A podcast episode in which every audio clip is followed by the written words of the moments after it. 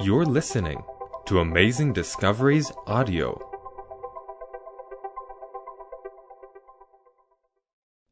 This is Total Onslaught, Episode 37, with Walter Veith. Well, I've titled this one The Greatest Invitation. And uh, this is an invitation that has gone out to mankind ever since the great events around Jesus' life. In John 2, verse 19, Jesus says, Destroy this temple, and in three days I will raise it up. Now, the temple, of course, was a type, and it served merely as a type for everything that Jesus stood for. And uh, in a sense, we too can become part of a spiritual temple which God is preparing. And He says, He who overcomes, I will make a pillar in my house, in my temple. So there's a spiritual temple that is being prepared. But here Jesus is talking about a temple, saying, This temple, and in three days I will raise it up. Well, the temple was quite magnificent. Here's a, a replica of it that was built in miniature, and you'll find this one in Jerusalem. And the Jews answered him in John 2:20. Then the Jews said, Forty and six years was this temple in building, and wilt thou rear it up in three days? But verse 21 tells us what it was all about. But he spake of the temple of his body. So Jesus was predicting that he would die, and that in three days he would rise from the dead. Now the Jews used inclusive reckoning, so if he died before sunset on the Friday, that was day one. The Sabbath, he rested in the grave. And the first day of the week, he rose, and any portion of a day was considered a day. So that was three days. And uh, he spoke of his resurrection. Now, if you go to Jerusalem, you will find this garden tomb where some claim Jesus lay, and it looks highly probable that this is the right place. And there's a groove here, and uh, in this groove there must have been a giant stone, a giant flat stone, that could be rolled away. And that's sort of what it looked like. It's an interesting place. They discovered this while doing some excavations. And when they came across this, they were stunned because everything fits so beautifully into place. Tomorrow night, tomorrow evening, I will be giving a lecture on uh, where Jesus walked, and we'll be looking at some interesting facts in regard to this very place. Verse 22 says in John 2, When therefore he was risen from the dead, his disciples remembered that he had said this unto them and they believed the scripture and the word which Jesus had said. John 2:22. Now what scripture were they referring to? Obviously, the only scripture that there was was the Old Testament. And so it referred to the Old Testament in the book of Isaiah. There's a beautiful story of the Messiah and how he would suffer and how he would die and how he would be crucified amongst criminals and uh, they must have referred to those scriptures. John 2, verse 22. 1 Corinthians 15, 14, 17, and 18 take this resurrection and tells us what the significance is. And if Christ be not risen, then is our preaching in vain. All the other great religions of the world serve at the tombs of their founders. But not Christianity. The tomb of Christ is empty. And so it says, if Christ is not risen, then our preaching is in vain. And your faith also is in vain. And if Christ be not raised, your faith is in vain. You are yet in your sins. Because only through the death and the resurrection of Christ can my sins be forgiven. And this is something that the world must understand because there is this movement today to join up all the religions as if they were on the level with each other. But if you remove this sentence, then salvation becomes meaningless. Then they also which have fallen asleep in Christ are perished. So, in other words, those that died in Christ are waiting for the resurrection, which is guaranteed through the death and the resurrection of Christ. He was the first fruits of that resurrection. How could he be the first fruits if the Bible says that others were raised by Christ himself? And the book of Jude implies that Moses was raised.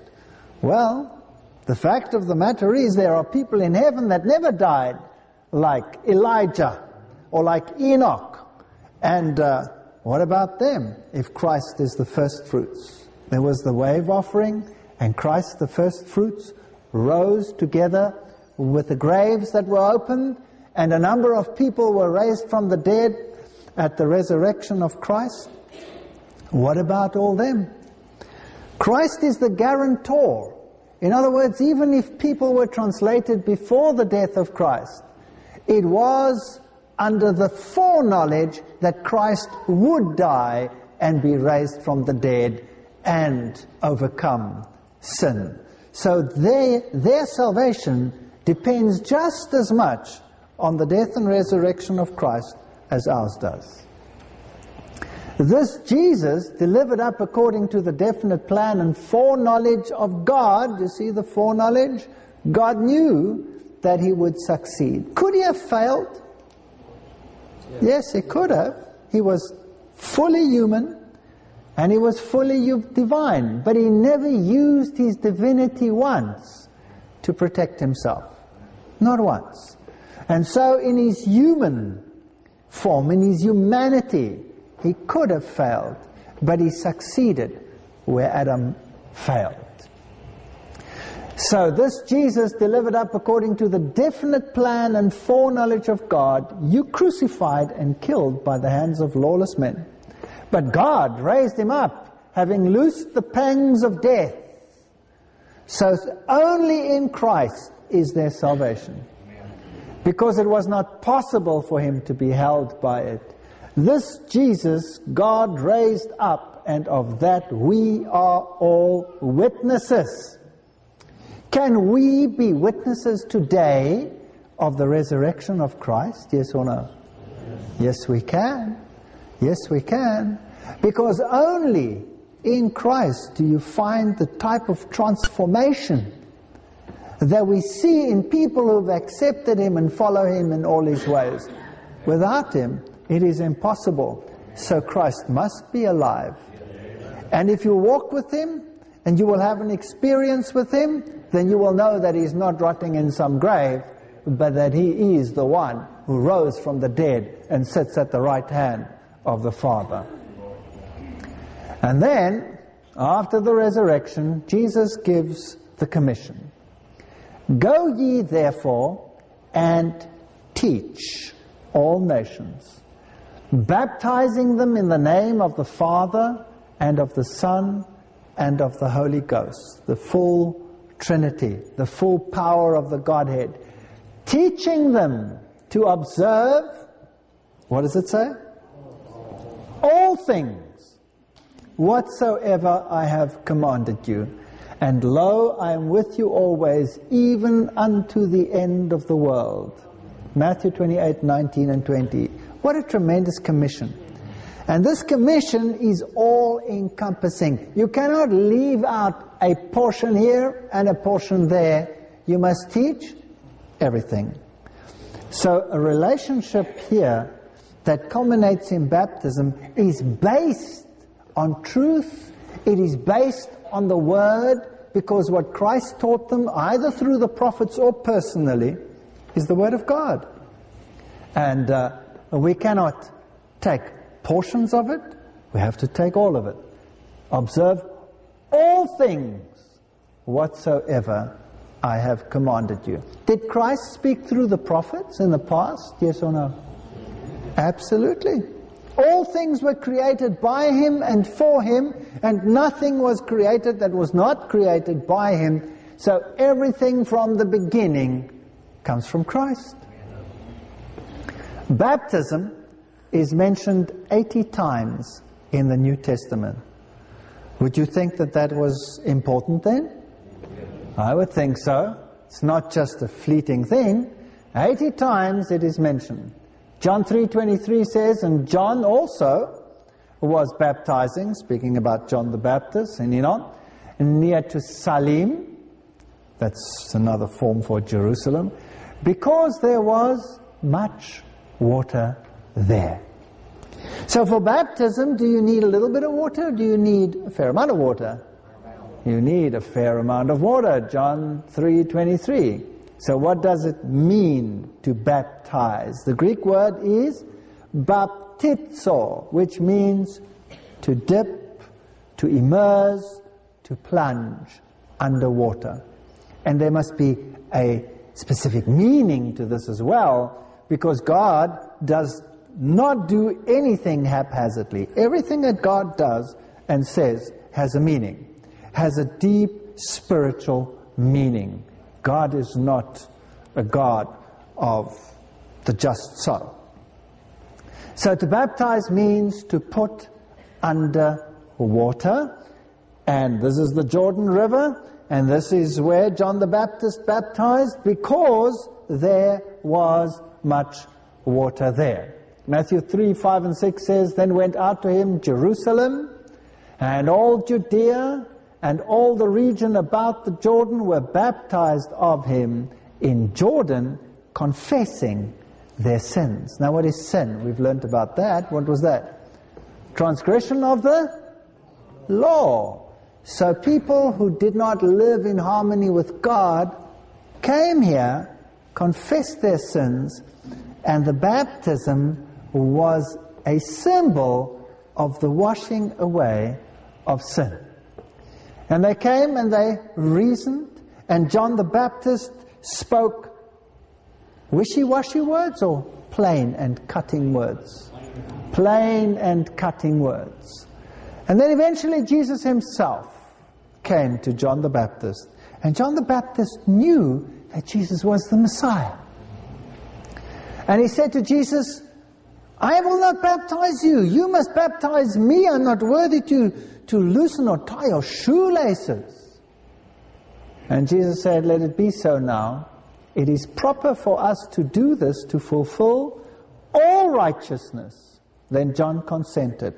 Now we have a question here. If baptism is a symbol of the washing away of sins, one of the symbols, was it necessary for Jesus to be baptized? Did he have any sin? No. He says, the devil is coming and he has how much on me? Nothing. Nothing. Not one sin. Jesus was the sinless, spotless Son of God. Why was it necessary then to fulfill all righteousness that Jesus also submitted himself to the rite of baptism? Because Jesus is not only our Savior, He's not only our God, He's also our example. And so Jesus sets an example, and it is said in the Bible that if you follow Christ, you should walk just as He walked. So, studying the life of Christ is studying the Christian walk. And Christ was baptized. And Jesus, when he was baptized, Matthew 3 16, he went up out of the water. What does that tell us? How he was baptized? He must have been under the water. That's what it says. So Jesus was under the water. At that moment, heaven was opened, and he saw the Spirit of God descending like a dove and lighting on him. So the Spirit of God descended not as a dove, but like a dove. Now, how does a dove, descend? Gently, gently. And a voice from heaven said, This is my son whom I love. That's the NIV, or this is my beloved son, King James Version. With him I am well pleased. Matthew 3 16 and 17. Whenever someone is baptized, that same privilege is his or hers. When you are immersed, then the same thing happens. The Holy Spirit descends like a dove. And God says, This is my beloved son or daughter in whom I am well pleased. So the dove does not necessarily literally mean a dove, but the attributes of a dove are what we will find in the function of the Holy Spirit. That is something that uh, is worthy of study. God anointed Jesus of Nazareth with the Holy Ghost and with power. Now, the word power there implies the means, the mechanisms, the tools, if you like, to put it bluntly and simply, to do everything that he was going to do because he, being fully human, yet fully divine, was not going to use his divinity to his own advantage. And in all things he was tempted such as we were, so he tapped into the same power that we can tap into. Who went about doing good and healing all that were oppressed of the devil, for God was with him. Acts 10, verse 38. So in the power of the Holy Spirit, he went out doing good and preaching the gospel of salvation in him for the next three and a half years. Now the Pharisees had heard that Jesus made and baptized more disciples than John. So John the Baptist wasn't the only one who was baptizing, and in fact it says Jesus himself baptized not but his disciples, but the disciples baptized people after John. Now the question here arises again, why did Jesus not baptize?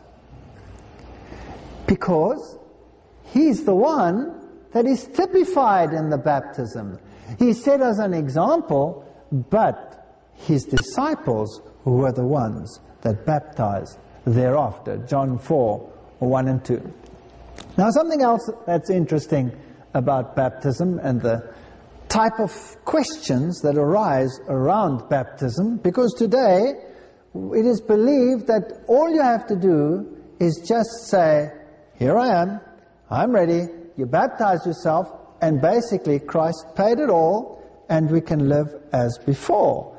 But Jesus placed people under grace and then referred them back to obedience. Do you remember that? We've mentioned it before. The classical case was Mary Magdalene.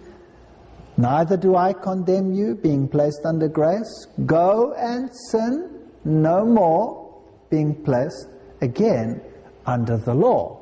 Now, in this particular instance, there was this uh, high official. He was the treasurer of uh, a queen. He was a eunuch. He was a black man, probably. And he was traveling through the desert he had been to Jerusalem, so he was a Jew, he was a devout Jew, and he was reading the Bible, the Torah, when Philip was sent to him. Acts 8, 26 to 28. And the angel of the Lord spake unto Philip, saying, Arise and go towards the south unto the way that goeth down from Jerusalem unto Gaza, which is desert. And he arose and went. That's also, if God speaks, do it. And behold, a man of Ethiopia, a eunuch of great authority under Candace, queen of the Ethiopians, who had charge of all her treasures. So he was the minister of finance. That's what he was. But he was a Jew. Because he had come to Jerusalem for to worship. It was the Passover, and so he came to worship on that particular day. Was he therefore acquainted with the rites and laws and judgments of the Jewish system, yes or no? Yes. And he was a devout Jew. He had come to worship. So he knew everything about the Old Testament. Do you think he knew the Ten Commandments? Absolutely. He knew the Ten Commandments and he came to worship. And he was returning and sitting in his chariot and he was reading Isaiah the prophet. Acts 8, 26 to 28. And so Philip comes up to him, sits, is invited up onto the chariot, and he talks to him and he says to him, What are you reading? And he says, I'm reading Isaiah the prophet. And uh, he says to him, Do you know what you are reading?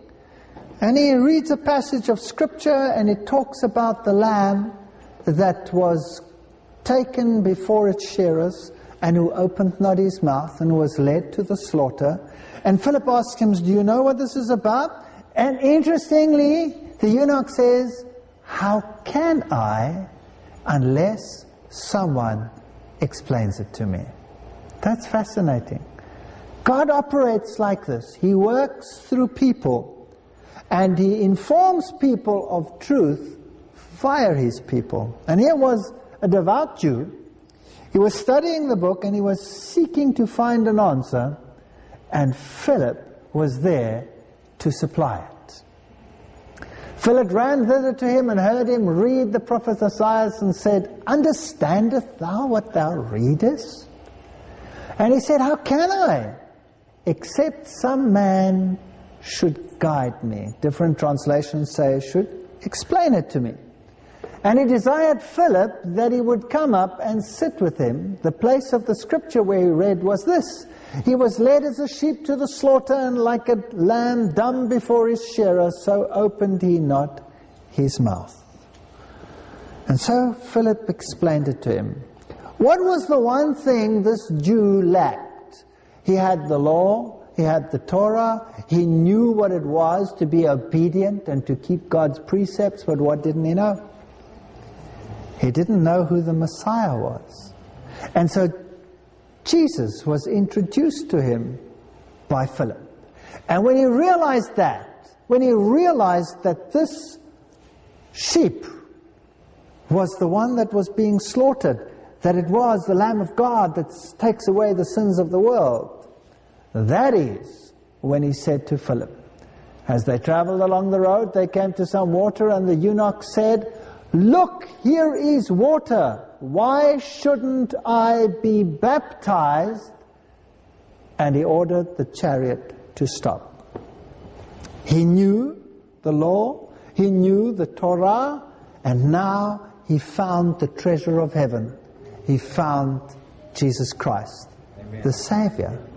And so he says, why should I, shouldn't I be baptized? Now this whole section in the book of Acts is written in a chiastic structure, which means answer or question, answer, question, answer, question, answer.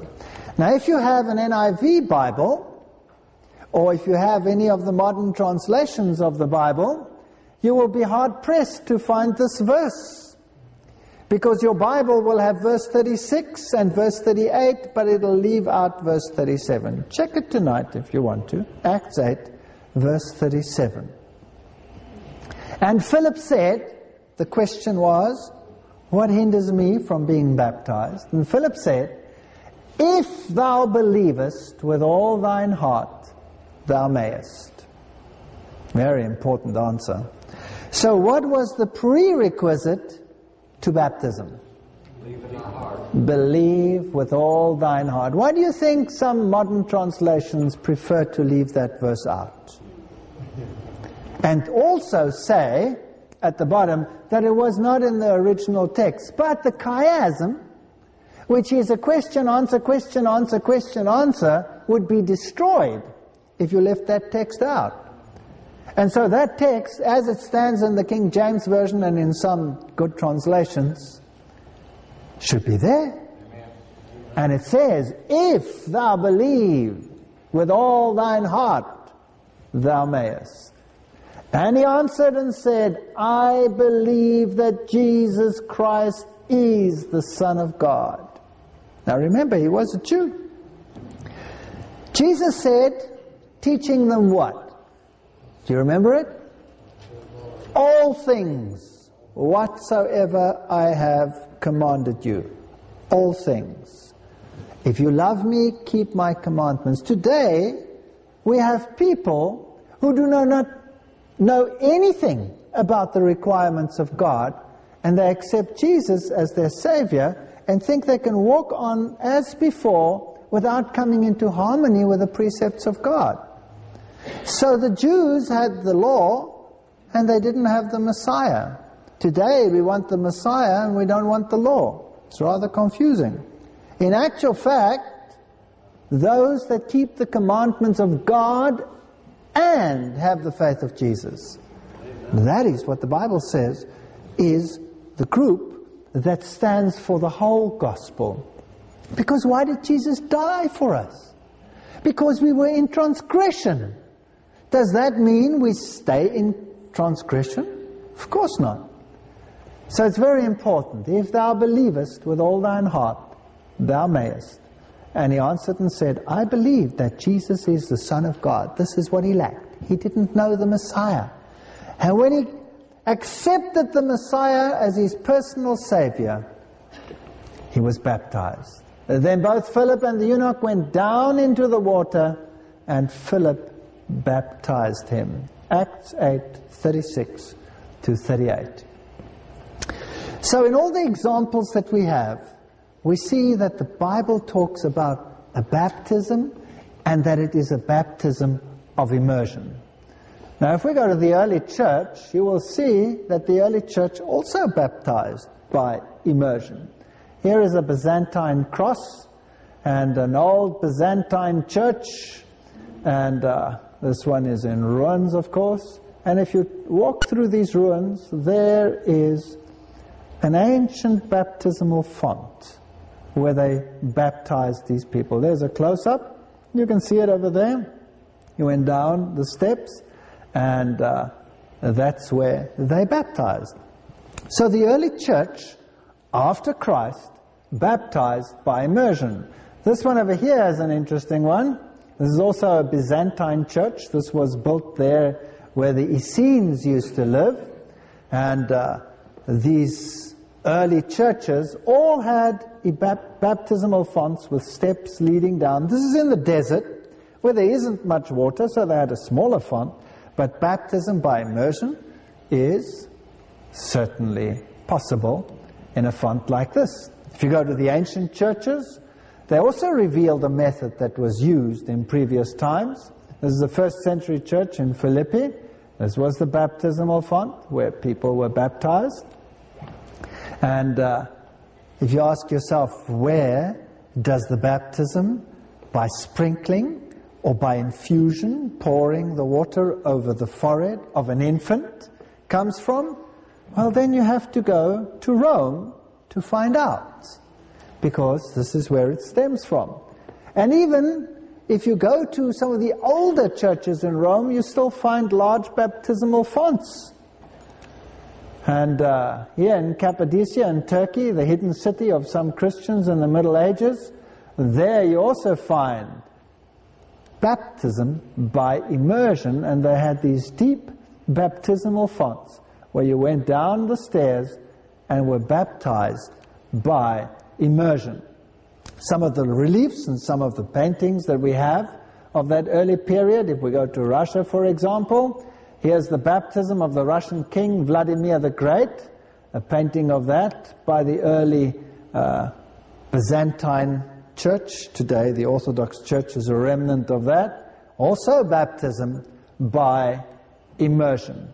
And here's an early relief of uh, Christ being baptized by, in an African fresco, and there you have also him standing under the water, and the water coming up to his waist. So, where does this infant baptism then come from? If the Bible speaks about baptism by immersion, and if the Bible says, if you believe with your whole heart, then you may. Can an infant believe with his whole heart? Can an infant make a decision? Yes or no? Who makes the decision for the infant? The parents make the decision for the infant. And the infant that cannot make up its mind yet, that doesn't have the capacity to understand, is covered by the parents. The New Testament says, Paul says, that if you have a marriage and just one of the individuals is in Christ, then the husband is sanctified by the faith of the wife, or the wife is sanctified by the father, or else, what does it say? Your children would be unclean. Fascinating text. In other words, when we look at infants and small children, the responsibility for their nurturing and for their growth and for their final capacity to make a decision by themselves rests with the parents. And Jesus did what to little children? He blessed them. He said, Suffer not the little children to come unto me, and he blessed them. And he for reprimanded his uh, disciples when they tried to keep the infants away from them. But this infant baptism is not biblical.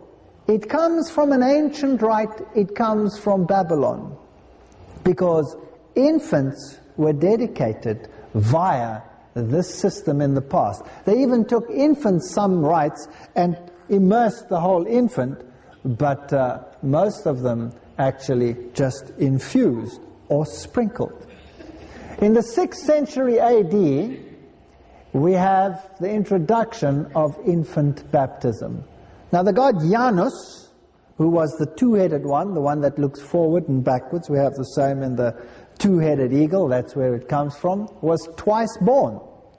Holy water was used for baptism and it was made by taking a torch from the altar and plunging it into water, which then became holy water. And uh, today, it is the same sort of thing. They take a candle in some rites from the altar, plunge it into the water, and it symbolizes the sun god plunging into the waters of the womb to be reborn as Horus, the Savior. So that's where this ritual comes from and where holy water comes from. The following curse was pronounced on Roman Catholic Church defectors. May the Son, who suffered for us, curse him. May the Holy Spirit, who suffered for us in baptism, curse him. Let him be accursed who says adults must be baptized. This is History of Romanism, page 510. So Rome introduced infant baptism to come into harmony with the ancient pagan rites. Now, by the way, you can see where this actually comes from. Because in the pagan rite, the Holy Spirit and Horus are all one entity. You know the dove was the symbol of the female aspect of the deity. So, if you look at Luciferian worship, then Lucifer is both male, female, you know, and the dove, and he is also regarded as the Holy Spirit that we read in Alice A. Bailey's books.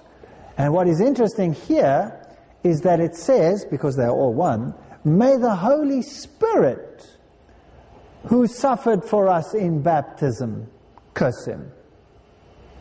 Did the Holy Spirit suffer in baptism in the Bible? Yes or no? No. The Holy Spirit descended gently like a dove on Jesus. Who was the one who was going to suffer and die? Jesus was going to suffer and die. And certainly, the baptism that took place does not reflect this baptism, but reflects the plunging and the death of the sun god, but not of Jesus Christ. So, the curse by Roman Catholicism that you are cursed if you stand for adult baptism tells us where it comes from. Cardinal James Gibbon, The Faith of Our Fathers, answers this question or answered that question for several centuries after the establishment of Christianity. Baptism was conferred by immersion. So the Rome admits it, that total immersion was the way in which baptism took place. But since the 12th century, the practice of baptizing by infusion, that's pouring the water over the forehead, has prevailed in the Catholic Church, as this manner is attended with less inconvenience than baptism by immersion. Does that make much sense? No. That doesn't make much sense at all. John 3 verse 3 says, Verily, verily, I say unto thee, except a man be born again, he cannot see the kingdom of heaven. So this born again represents a dying and a resurrection. And baptism stands for that death and that resurrection. One that we experience in Christ. It was not until the Council of Ravenna in 1311 AD that sprinkling and pouring were officially accepted as equally valid as immersion in the rite of baptism. So the pagan rites were brought in gently, gently, gently, and today they are there, they are entrenched, and if you don't follow them, then you are accursed. So like with all the strange doctrines that we have in the Christian world today, we have to go to Rome to find them. This system where church and state works together to bring about one Unitarian form of religion, which will be the ultimate worship of the angel with the torch, the fallen one, Lucifer. Well, Rome is very impressive, very spectacular. This is the statue of Moses that was made by Michelangelo, and it has a little notch in the knee, and uh, they tell us that Michelangelo looked at the statue and said it was perfect, and then he threw his chisel at it and said, Get up! But of course, it didn't get up, it just got a kink in the, in the knee. That's the story, whether it's true or whether it's not the great Pontifex Maximus, the great bridge builder, to take the place of Jesus Christ, the one who is the bridge between heaven and earth, is certainly not the Pontifex Maximus, but is Jesus Christ. So with all these systems, we find that Rome is the one that is behind it. And it's the one that's receiving the accolades and the worship today. It is claimed that infant baptism brings the infant into the family of God. And uh, then they claim that this is the new covenant which covers the whole family. Baptism is as a consequence of accepting Jesus Christ as your personal Savior, learning all the precepts of Christ, accepting them, realizing that we are sinners living in transgression to God's law, and that our only hope is to have this blood washed away in the blood of the Lamb and then walking in harmony with Christ in His power through Him. That's what it's all about. And infants just cannot do that. Here's a little infant font that you will find in the Vatican. There is no room for any immersion in that. The Bible says in Ephesians 4 verse 5, one Lord, one faith, one baptism. How many baptisms do we have out there in the world? Many. Many, many different rites of baptism. Some baptize by immersion. The Baptists, for example, baptize by immersion. Others practice infant baptism by sprinkling. Others practice infant baptism by infusion. Others practice no baptism at all with water but claim just a spiritual baptism. Some practice baptism immer by immersion by dunking once. Some practice baptism by immersion by dunking three times in the name of the Father, the Son, and the Holy Spirit. And some practice baptism by immersion seven times. Which one of those is right? The Bible says there's one Lord, one faith, one baptism. Surely it should be quite simple to resolve the issue. You have to go to the reference source, isn't that right? And what is the reference source? The Bible. Then why don't people take the standard of the Bible, follow the dictates of the Bible, and then we should have one baptism, isn't that right? How many times does it say, did Jesus go under the water? Once.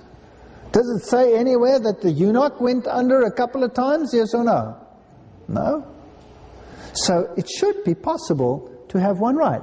In fact, any doctrine in the Bible should be discerned by following the same method. If A says this way is the way, and that one says no, this one, and this one says no, that one, and the churches are splitting all the time on these issues, surely we should be able to go to the Word of God and say, well, that's what the Word says.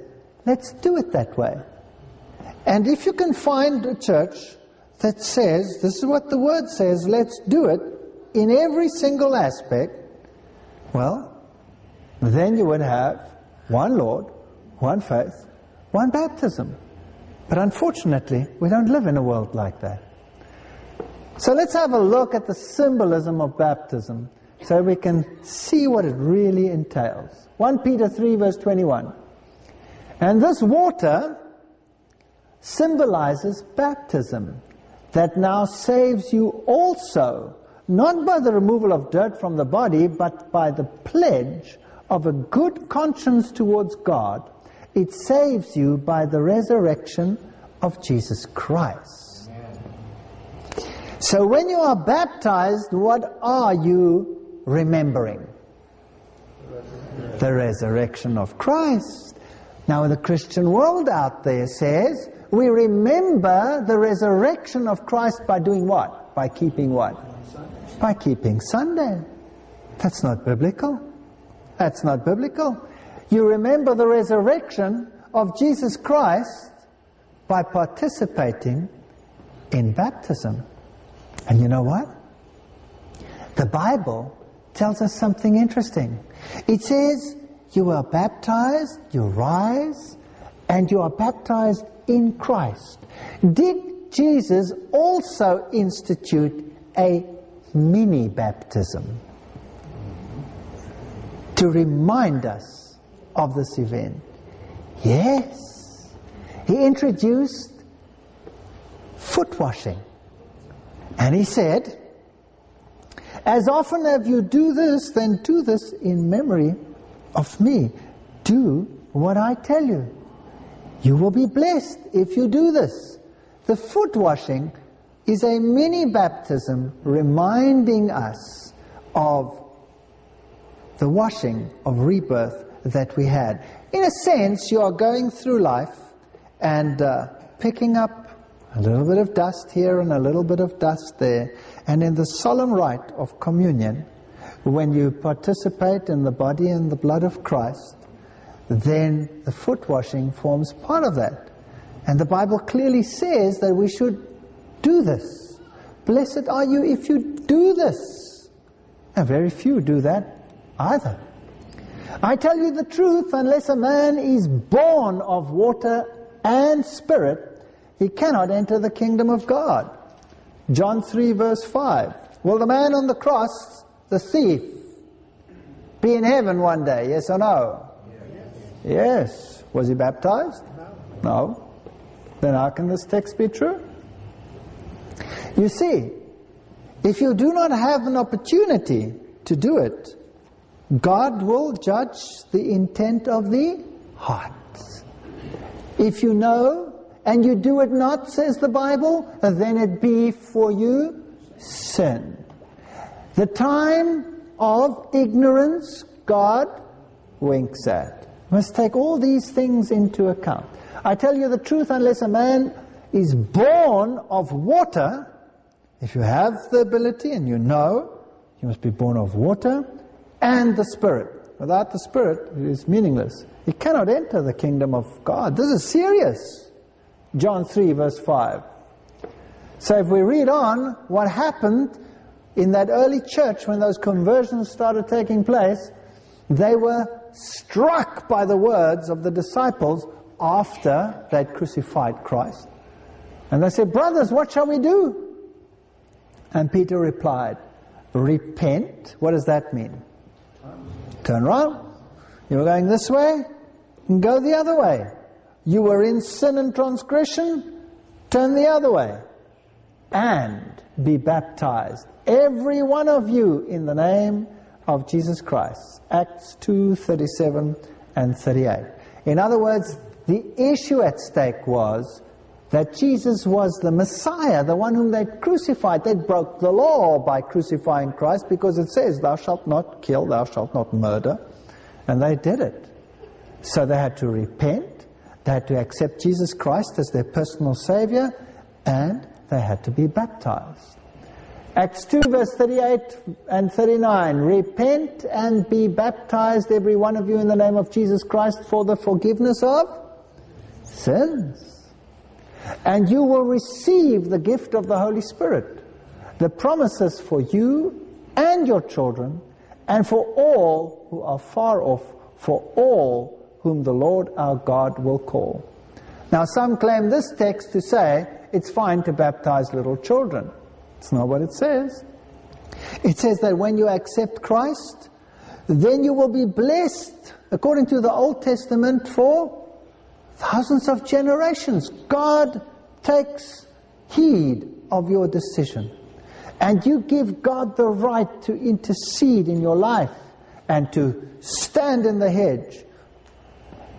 And you will receive the gift of the Holy Spirit. So when you are baptized, you are endowed with a special gift. Before that, you are prompted by the Holy Spirit. You can be led by the Holy Spirit, but now at your baptism, you receive a gift of the Holy Spirit.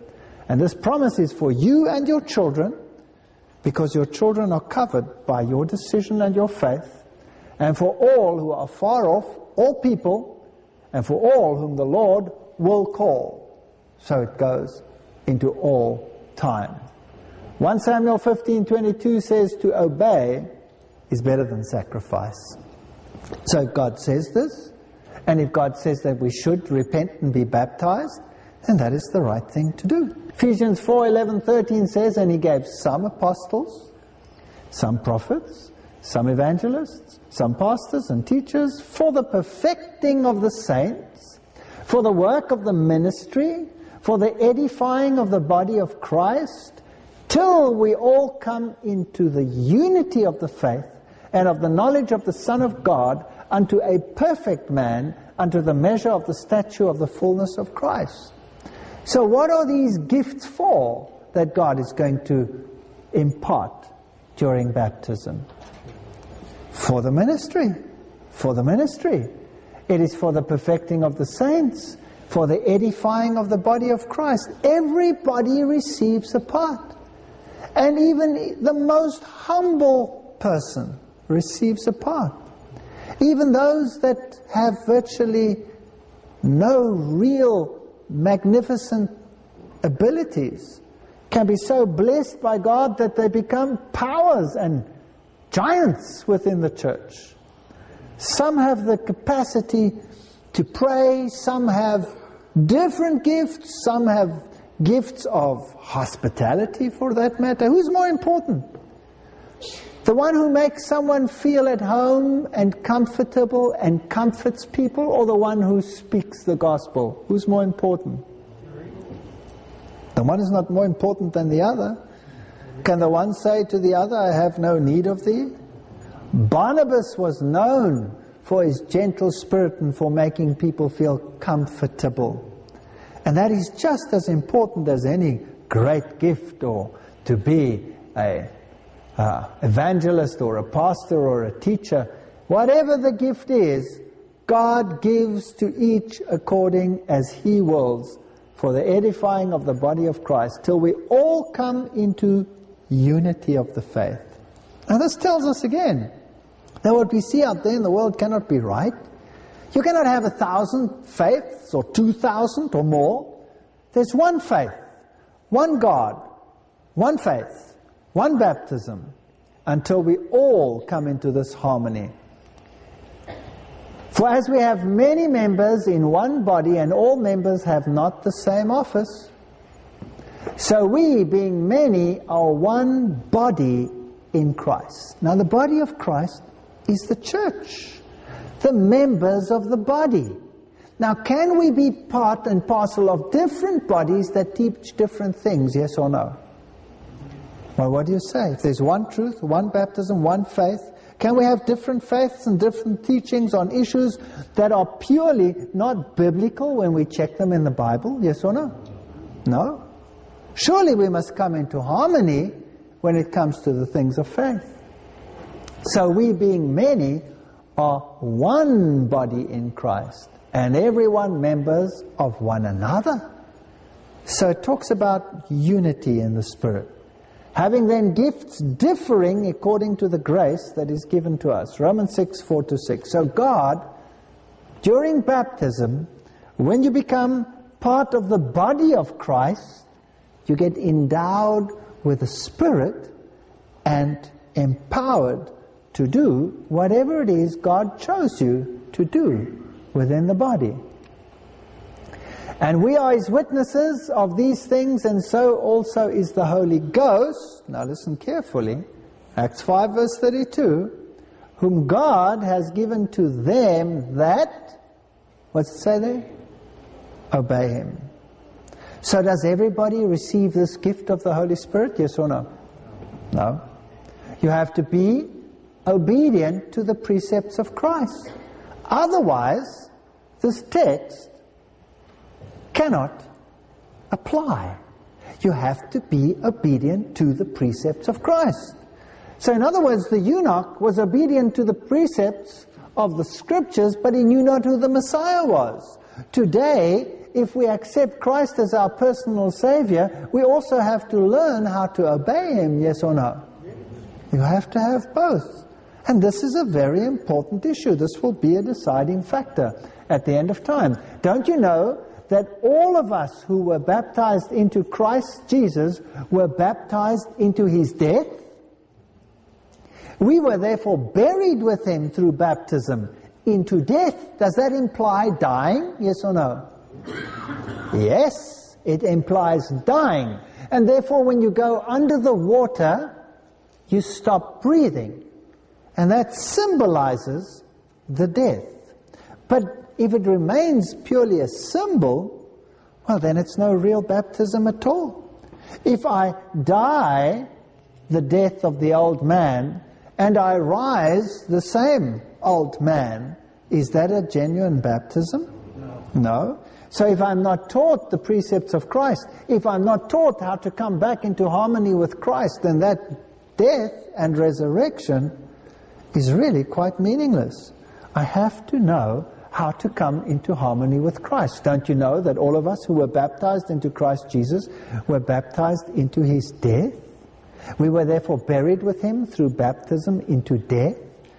Now, do you know that the Muslim world accuses Christianity of being a crutch religion? Because all you have to do is go on your knees and say, Well, Lord, forgive me. And then you get up and you can do it again. And you can go to, uh, let's say, if you're Roman Catholic, you can go to the priest and you can confess the sin and it's gone. And then you can do it again and go back and confess it, do it again, go back and confess it, and you always have recourse to this confession. And then if you are uh, in sin when you die, you get the last anointing, even when you're dead, and all that stuff is cleared away. That's not Christianity, that's paganism. And it's not true. Muslims say that if you commit something wrong, you pay the price right there. So if you're a thief, no more hand. You lose it. If you're a thief twice, well then it's hard to steal. You don't have any hands left in some of these countries. So you pay for what you have done. And therefore, that is true payment for transgression. Christianity is a crutch religion, they say. And false Christianity is because people misuse the grace of Christ as an excuse to carry on a lifestyle that they had before. Isn't that right? But true Christianity requires the death penalty to such an extent that you die and are buried with him through baptism into death. In order that just as Christ was raised from the dead through the glory of the Father, we too may live a, what does it say there? New life. New life. I cannot live the old life. Romans 6, 3 and 4. I have to be transformed. So when I receive the knowledge of the Son of God who died for me, and I am taught all things whatsoever he has commanded, and I accept that I am in transgression to God's law, and I accept the gift of salvation in Jesus Christ, and I am baptized, buried with Christ in baptism. So when Jesus died, potentially all mankind died with him. And when he rose, potentially all mankind rose with him. But God honors our freedom of choice. And when we choose to follow him, we enact that ritual of dying in Christ and rising in Christ, and we receive a new life, reborn. And unless we receive this new life, we are not saved. We have to come into harmony with Christ. And Christ kept his Father's commandments, yes or no? So must we keep them? Yes. So obedience is a prerequisite. People don't want that today. They want cheap grace. They say, all I need to do is believe and I'm saved. Yes, you have to believe, but if there is no obedience, then you are a transgressor of God's law. And if you break one, you break them all.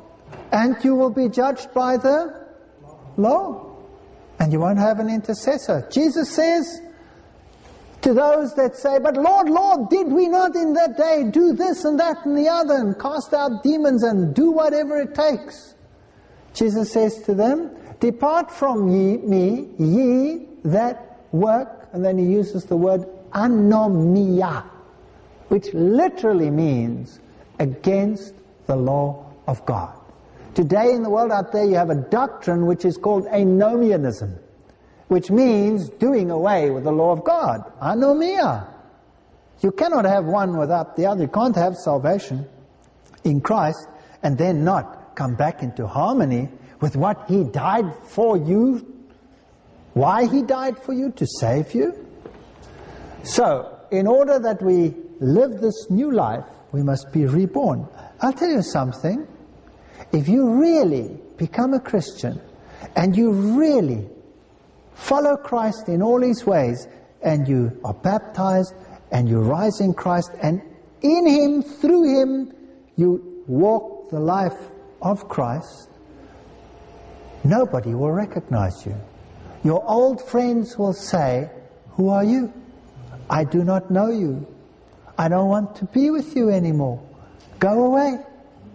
I guarantee it. I lost all my old friends when I became baptized. When I started walking with the Lord and coming back into harmony with His precepts, all my friends were gone. I didn't want to drink with them anymore. I was a spoil sport in a sense because I didn't want to do the things I did before. And uh, my old, own family didn't recognize me anymore. So that is the type of new life that you must lead. But thank God, there are many, many friends that you make and there's a new family. So death to our old sinful way of life, that's very important. Otherwise, it is not the real thing.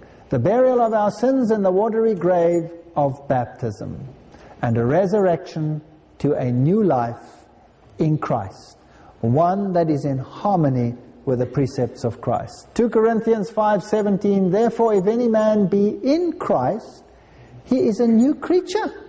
Totally new, totally new. Old things are passed away. Behold, all things are become new.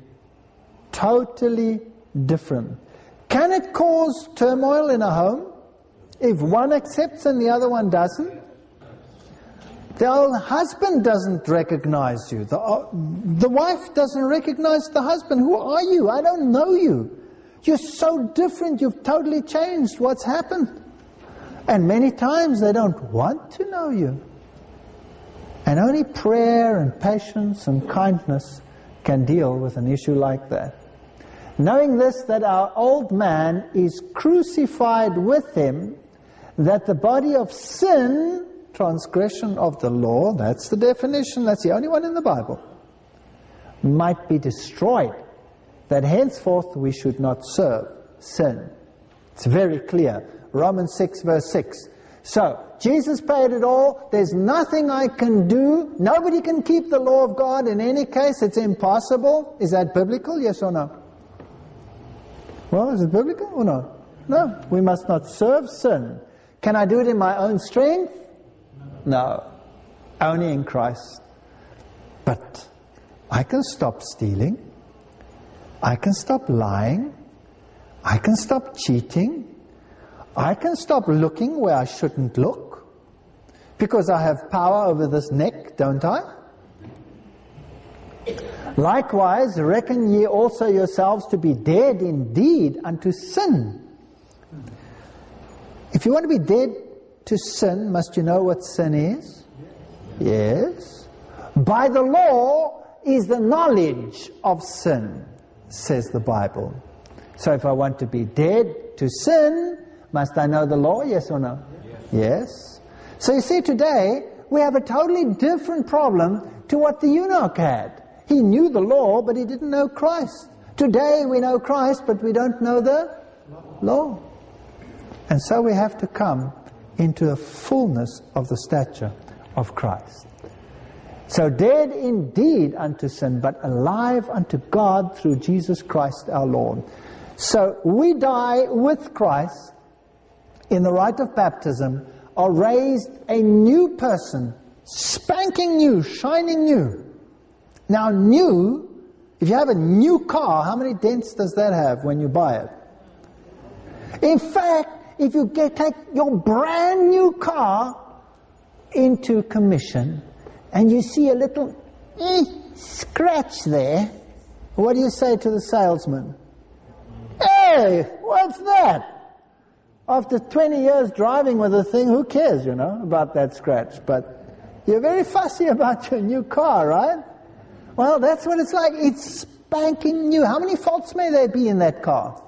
What happens if you drive down the road and you clunk?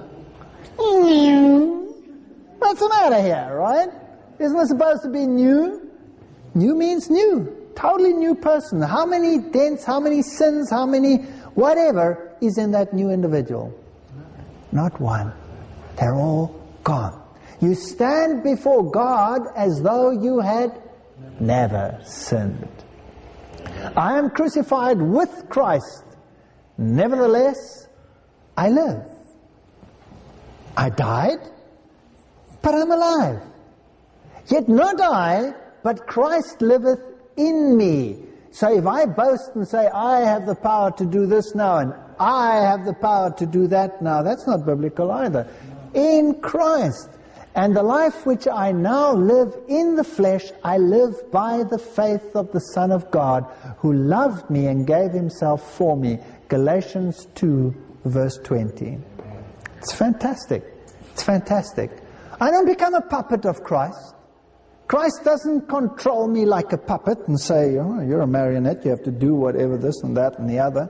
No, I have freedom of choice. And I choose to follow Christ. And every single day the devil will say to me, why are you doing that? Are you crazy? Look what I have to offer you. But he's got a pile of potash. He's got nothing. And so I choose day by day to follow Christ. So baptism commemorates Christ's death, burial, and resurrection. That's what it does. Secondly, it symbolizes the death and the burial of the old man of sin. Thirdly, it represents the resurrection to newness of life in Christ Jesus. And fourthly, it indicates the washing away of sin. Acts 22:16. That's what the rite of baptism stands for. That is the symbolism. When you are raised, what happened to Jesus? The dove descended. So when you are raised a new person in Christ, then you receive the gift of the Spirit. Whatever it is, as God wills. You know, many sit in the church wondering what their gift is. I don't have any gift. Nothing happened to me that I can remember. If you're not willing to walk with Christ, will you experience Him? Yes or no? Many exercise their gift all their years, all the years, and don't even know that they're exercising a gift. Whoever believes and is baptized will be saved. Mark 16, verse 16. This text is so misused today. Believes means everything. You've got to believe everything. If thou believest with all thine heart, thou mayest. Acts 8, verse 37. Brothers, what shall we do? Peter replied, Repent that means come back into harmony with the precepts of Christ and be baptized, wash away, be reborn, every one of you, in the name of Jesus Christ, because only in Him do we move and have our being and do we live. Then they that gladly received His word were baptized. Does that mean there were some that did not gladly receive His word? Sure. Many didn't. And the same day there were added unto them about 3,000 souls. Acts 2, verse 41. So to the body of Christ there was added 3,000 souls. Now today, this is a mass baptism in the Jordan. Many people go to the Jordan to be baptized. Thousands upon thousands upon thousands go to be baptized. And I wonder whether they understand the fullness of the rite of baptism. It's nice to be baptized by immersion, because that's a biblical way. And in fact, the Seventh day Adventist Church accepts the baptism by immersion by other churches if it was done in this biblical way. And you can become a member by uh, proclaiming faith. Here's a young girl being baptized in a lake, and uh, you know, they say, the Catholic Church said, that it was less inconvenient to do it that way. Well, Christ said it, and I was stunned by this person. Uh, I took this picture in Germany where this young lady was baptized. What do you see there? Ice floating around. Wow! Wow! That's determination to be baptized, wouldn't you agree? That's determination. Let's have a look at the steps to salvation. And we'll look at them biblically. Number one, you have to accept. You have to accept the sacrifice of Christ. You have to believe that He's the way, the truth, and the life. And you have to believe that this is the way it is done. Number three, you must confess. You must confess. And there must be a decision. Revelations 3.20. We must have all four these components. Romans 3 verse 23 says, For all have sinned and come short of the glory of God. Everyone is, sin, has, is a sinner, therefore everyone must be born again in order to enter the kingdom of heaven. You must be a new person, one that's back in harmony because you won't enter heaven otherwise. So you must be born again. All have sinned. Acts 16 verse 31, and they said, believe on the Lord Jesus Christ, and thou shalt be saved, and thy house. The faith covers the children. Wonderful. All have sinned, I must accept it, and I must believe in the merits of Christ, and I must confess my sins. If we confess our sins, He is faithful and just to forgive us our sins. So if I have a baptism without a confession, is it valid? No. And to cleanse us from all unrighteousness. 1 John 1 verse 9. And behold, I stand at the door and knock. If any man hear my voice and open the door, I will come into him and will sup with him and he with me. Revelation 3.20. This is what I love about the character of God. He doesn't force anyone. What does he do? He stands at the door and knocks. He doesn't force his way in. So what must you do in the final analysis? You must accept the invitation. You must open the door and invite him into your life. Now, we know what it stands for. Does it also mean that I become part of Christ's church when I'm baptized? For by one Spirit are we all baptized. Not ten spirits, not twenty, not a thousand, not two thousand, one Spirit. We are all baptized into how many bodies? One body. Whether we be Jews or Gentiles. Now remember the word Jews was used for the early Christians as well. They were regarded still as Jews or Gentiles. Whether we be bond or free and have been all made to drink into one spirit. There's only one. One truth. There aren't ten truths, thousands of truths. 1 Corinthians 12, 13. So the Lord added to the church daily such as should be saved. Acts 2 verse 47. So when you accept the rite of baptism, when you accept Jesus as your personal Savior, when you are baptized, you become part of the body of Christ. And that body of Christ must be the one that teaches how many things? All things. For by one Spirit are we all baptized into how many bodies? One body. And He is the head of the body, the church. Colossians 1.18. Yes, so baptism by immersion is personal, but it is also corporate. It means you become part of the body of Christ. Now what about rebaptism? If you have been baptized, let's say you've been baptized in a way that is not in accordance with the entire biblical principle, what then? Is rebaptism called for? Well, let's read what happened in Acts 19, 1 to 5. Paul, having passed through the upper coasts, came to Ephesus, and finding certain disciples, he said unto them, Have you received the Holy Ghost since ye believe? So, they had accepted Christ. They were believers. And they said unto him, We have not so much as heard whether there be any Holy Ghost. And he said unto them, Unto what then were you baptized? And they said, Unto John's baptism. Now, John preached the baptism of repentance. But the baptism in Christ implies becoming part of the body of Christ and receiving the gift empowering you to preach Christ.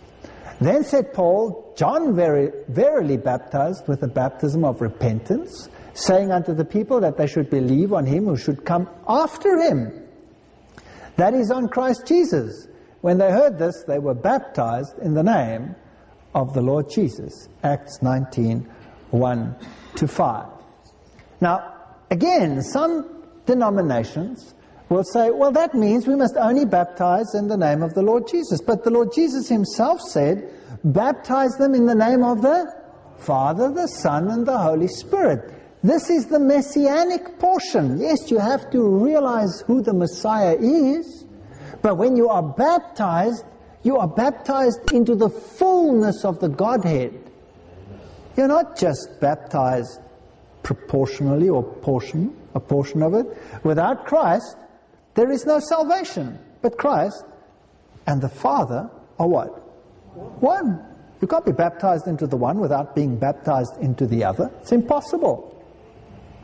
So baptism by immersion, rebaptism is called for. If you feel that you've had a total biblical baptism, then as I've said, the Seventh-day Adventist Church acknowledges that and you become part of the body that keeps the commandments of God and has the testimony of Jesus by a profession of faith.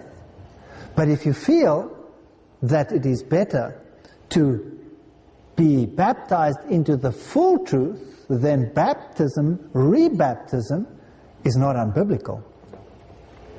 So God works through His church. This is very, very important. Acts 9, verse 6. He's one of the greatest disciples of Christ. And he, trembling and astonished, says, Lord, what wilt thou have me to do? This is Paul himself. Paul on the road to Damascus has a vision and he sees Jesus Christ and he realizes he's in transgression. He's persecuting Christ by persecuting his followers. And he repents and he says, What wilt thou have me do? And the Lord says to him, You know, Paul, I've called you to be an apostle to the Gentiles, and I want you to go to all the parts of the world and preach the gospel of Jesus Christ. Nothing like that happened. Not even to the mighty Paul. This is what happened. And the Lord said unto him, Arise and go into the city, and it shall be told thee what thou must do. Isn't that fascinating? God does not work outside his body. He leads people, he nurtures people, but in the final analysis, he will lead them to the body. And Ananias went his way and entered into the house. There was the disciple that God chose of the brethren to tell Paul what he had to do.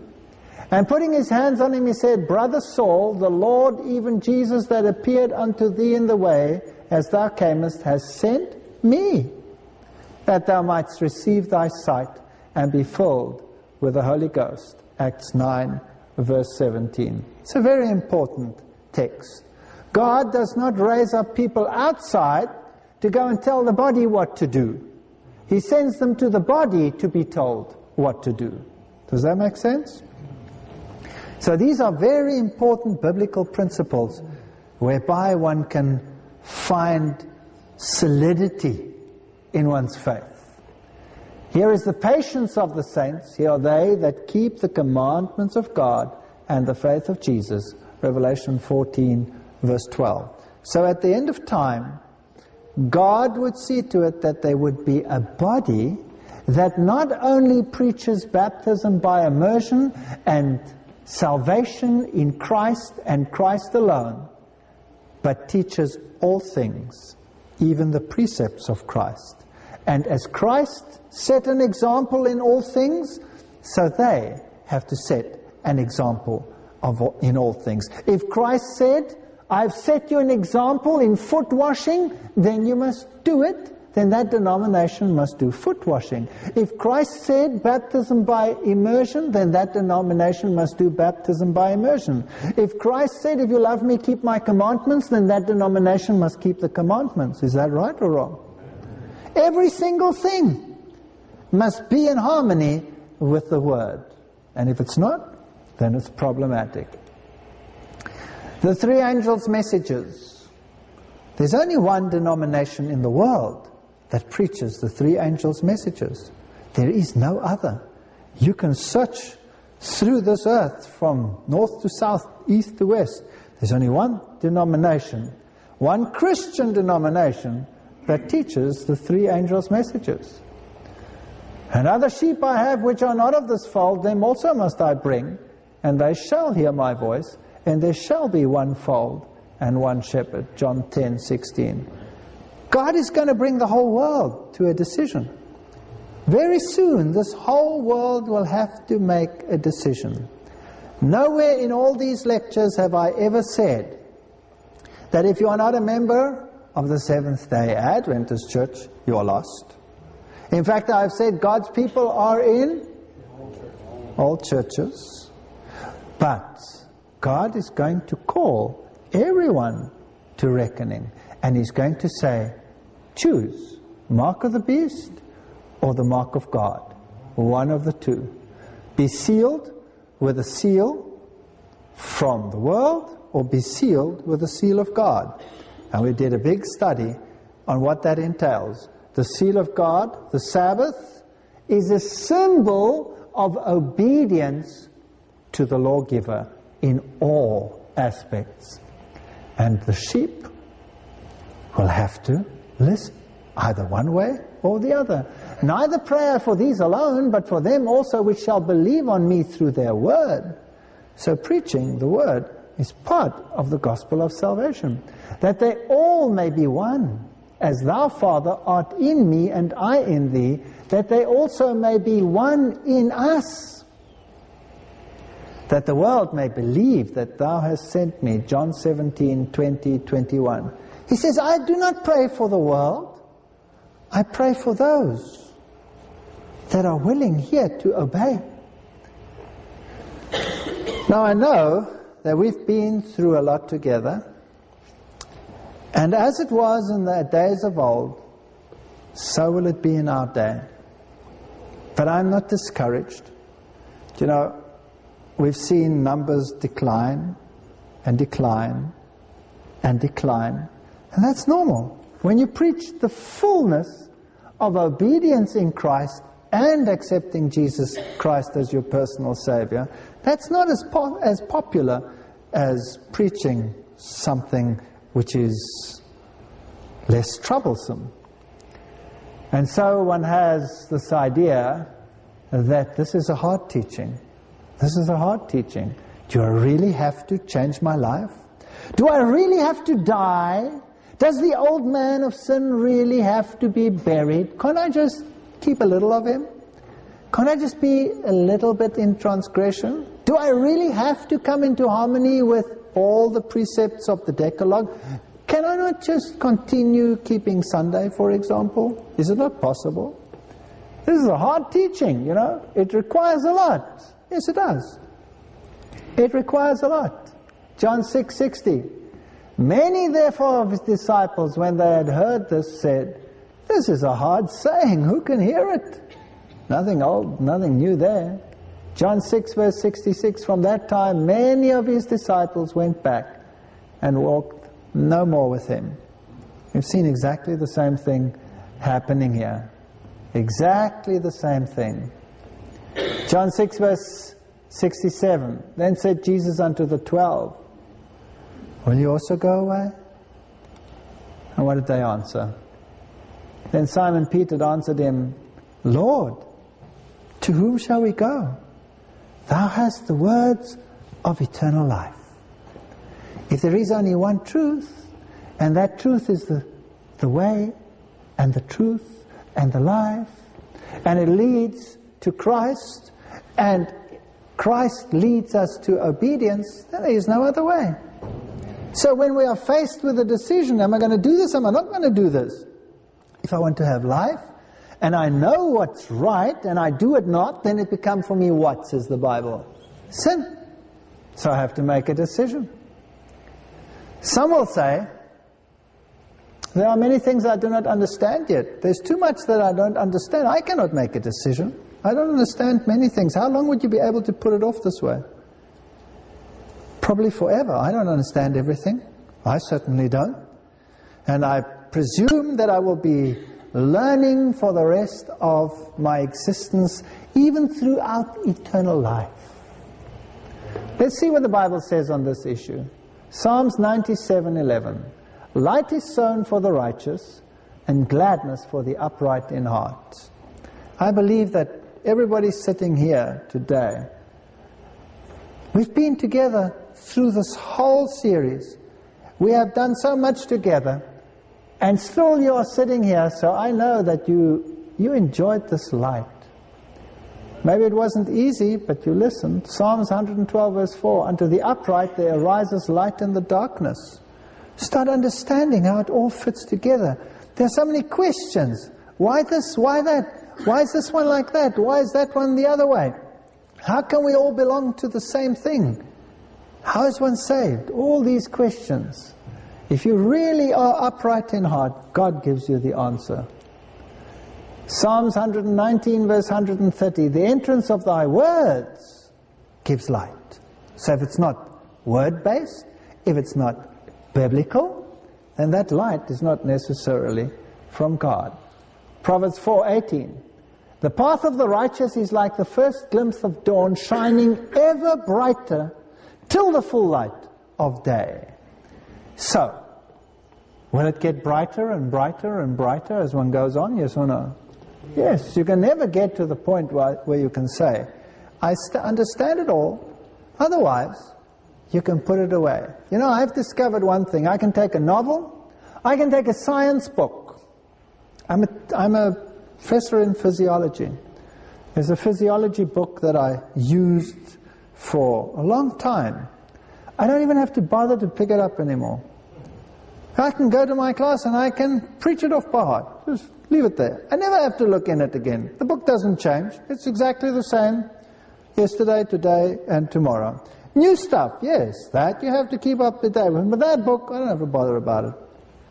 But the Bible, I've been studying that now for 16 years, and I still am overawed by what I read in the verse that I thought I knew every single day. You will learn forever and ever. So this, this reason for not following Christ in fullness is one that you will never overcome except by taking a step of faith. None of the priests and the rulers believed. This is a very important question. If this is truth, how many lectures have we had together? I forget. Whatever it was. 30. I don't know. And every single one of them, did it sound like the truth to you, yes or no? Can I see some hands? Who says it sounded like the truth? I can see a couple of hands.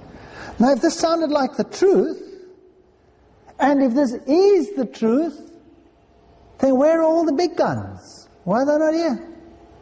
Where are all the others? Where are all the theologians and the priests and the pastors and the this and the that? Why aren't they all rushing to this if this is truth? Well, nothing's ever changed. In the past, they also didn't do it. John 7:32, the chief priest sent officers to arrest him. They didn't even bother to go and listen to him himself. They just sent someone. Go and get rid of that guy. He is irritating. Do you know what's nice about the faith that I stand for? He said, I don't have to hide it. Amen. I can go into a public venue. I can book the biggest hall in the world and I can stand there and I can preach it. And nobody will be able to say it's not so. Because I never said a word. I just put one quote after the other on the screen. Isn't that right? Isn't that what we did? So what would they do if they came and said, don't listen to him? What if Rome came to condemn me and said, how dare this man say these things? And they arrest me for saying these things. All I will say is, I never said a word. They said it themselves. Go and arrest them. They said it. Go and arrest them. So this faith is not something that is grabbed out of the air. It's based on the biblical foundation and I can defend it anywhere. I don't have to go knocking like a thief on a back door and slip you a pamphlet to coerce you into this, that or the other. Didn't force you to be here. You're all sitting here by your own free choice, listening and checking verse for verse, going back. I've got uh, a letter there of a, a person there who went back to the to the to the web to see is this really so? I love that. This dark day question, looked up that date. Wow, there it says. Dark day, New England, to this day, unexplained. And they bring it to me they say, yes, being confirmed. Every single word. Every single word. The chief priests, they sent officers to go and arrest him. Verse 46, they came back and they said to the priests, sorry. They said, where's he? We sent you to arrest him. And they said, but, you know, no one ever spoke like this man. Nobody ever gave them so much to think about as Jesus did. Verse 47, you mean he has deceived you also? Has any of the rulers and the Pharisees believed him? Well, we're in much the same boat. Fortunately, even in biblical times, many of the Pharisees and the scribes did believe. Most of them didn't, but many of them did. Nicodemus did. Even though he came in the middle of the night scared that he might be seen, he believed. And he was a powerhouse after that. I tell you that thousands and thousands are accepting this truth. Thousands. There are millions across the globe that are accepting this truth.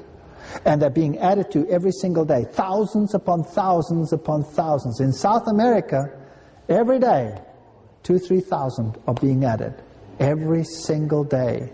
Now you just add that up over time. Millions are coming into this truth.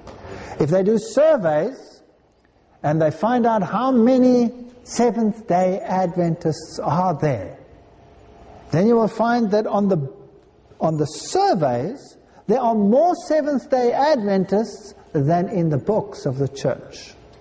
That's fascinating. If a government does a survey in its country asking what denomination do you belong to, there are more Seventh day Adventists in that country than on the books of the church. What does that tell you? That in their hearts they've accepted this truth, but they haven't made the final step yet. There are whole churches, including the pastor, whole churches that are coming over to this truth. Why? Because there's so much to it, you cannot gainsay it. And others will say, You mean he has deceived you also? None of the others have believed him. Or maybe they haven't bothered to study it. Some will say the price is too high. I don't want to pay this price. I have to give up too much. What is there to give up? My Father, if it is possible, may this cup be taken from me. Yet not my will, but as you will. It's, it's profound. That God should choose something as simple as obedience, a day, to make a difference between right and wrong. Absolutely amazing. I'll wait till the Spirit moves me. You know, I really know this is right, but you know, I really don't want to move yet. Isn't that another one that people use? Well, Proverbs 16 verse 25 says there's a way that seems right to a man, but in the end it leads to death. If you know something is right, then do it.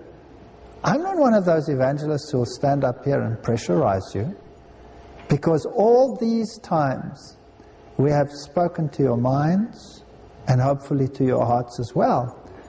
But I certainly would like to have your heart and your mind working together.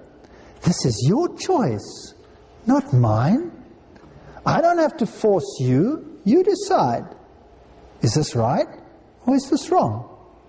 Maybe you really do believe that you don't know yet. You're not certain. That's fair enough. Then you say, but I either want to learn more about this because I think this is right, or I want nothing else to do with it. That's also your decision. No one else's. It'll cause division.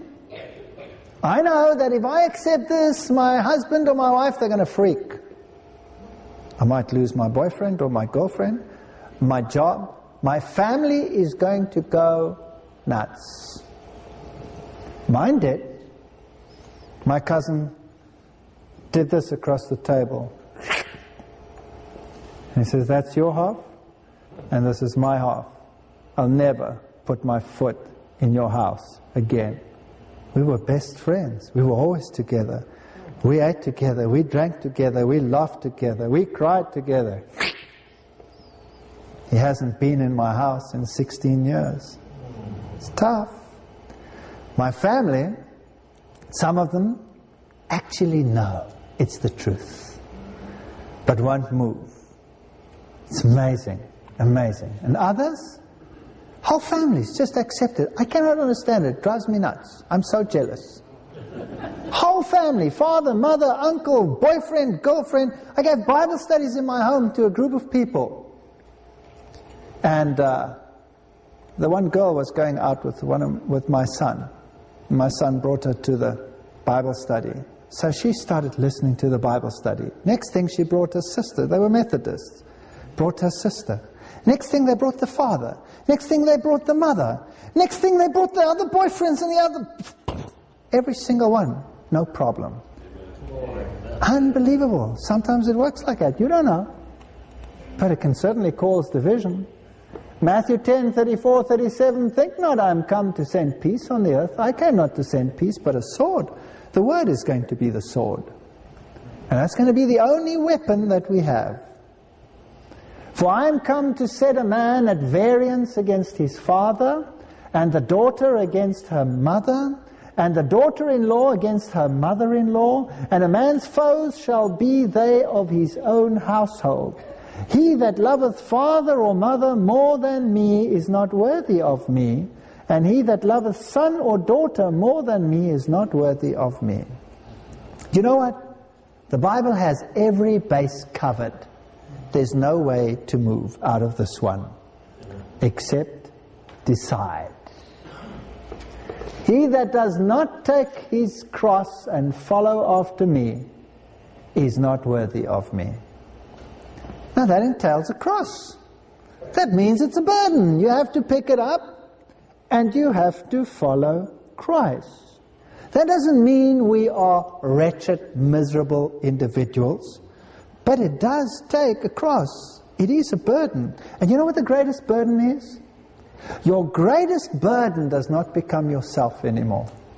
Your greatest burden is, how many of you felt this? Ah, How am I going to convince my mother, father, husband, wife, boyfriend, girlfriend? How many of you felt this? Can I see some hands?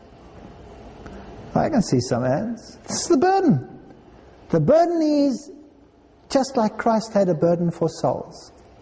My wife sat down and cried when she heard these messages for the first time, not for herself, but for her parents, her father. She loved her father. He was such a nice man. He's dead now. So kind, so generous. He was such fun to have around. And he was a New Ager, probably a high mason, an occultist, and he worshipped the devil. Wow. That's pretty scary. I don't know what happened to him in the end. We took care of him until he died, or my wife did. And uh, he never ever said one negative word towards the end anymore. And what went on in his mind is between God and him. I wish, I hope, I believe I will see him at the resurrection. But everyone has a cross, and we have to follow him. But now thus says the Lord that created thee, O Jacob, and he that formed thee, O Israel, fear not, for I have redeemed thee, I have called thee by thy name, thou art mine. Isaiah 43 verse 1. Do you think God will leave you alone with that cross? No. To carry it alone? No. There it says, I've created you, and I've formed you, and there's nothing to be afraid of. He is the one who says, Fear not. Those are the issues. That's what we've discussed all this time. Oh, there's much more. We haven't even started yet. Have we had a Daniel seminar? No. We've touched here and there on Daniel. Have we had a Revelation seminar? No. We've touched here and there on Revelation. Why do I talk about those two books? because they particularly concern our time, the end of time. We haven't touched Isaiah, which is the whole Bible in one prophetic word. My favorite book, Isaiah. Wow, such comfort in that book. We haven't read the Psalms together to discern what all the Psalms, some of them are eschatological, some are messianic, some are just comfort, some are what it means to be repenting. We haven't read the Torah together, we've done nothing. We've been through the precepts and the principles. There's so much more to learn. And we're going to continue with this. Even though I'm going to leave and I'm going to be gone, it's not me that you're interested in. You're interested in Jesus Christ. He's all that matters. And when you come into a body, that's who you serve. You serve Jesus Christ. You don't look around and say, now, why is this one like that? Why one, this one not doing what is right? It's not your business whether he's doing right or whether he's not doing right. Your business is to follow Christ and to follow His precepts.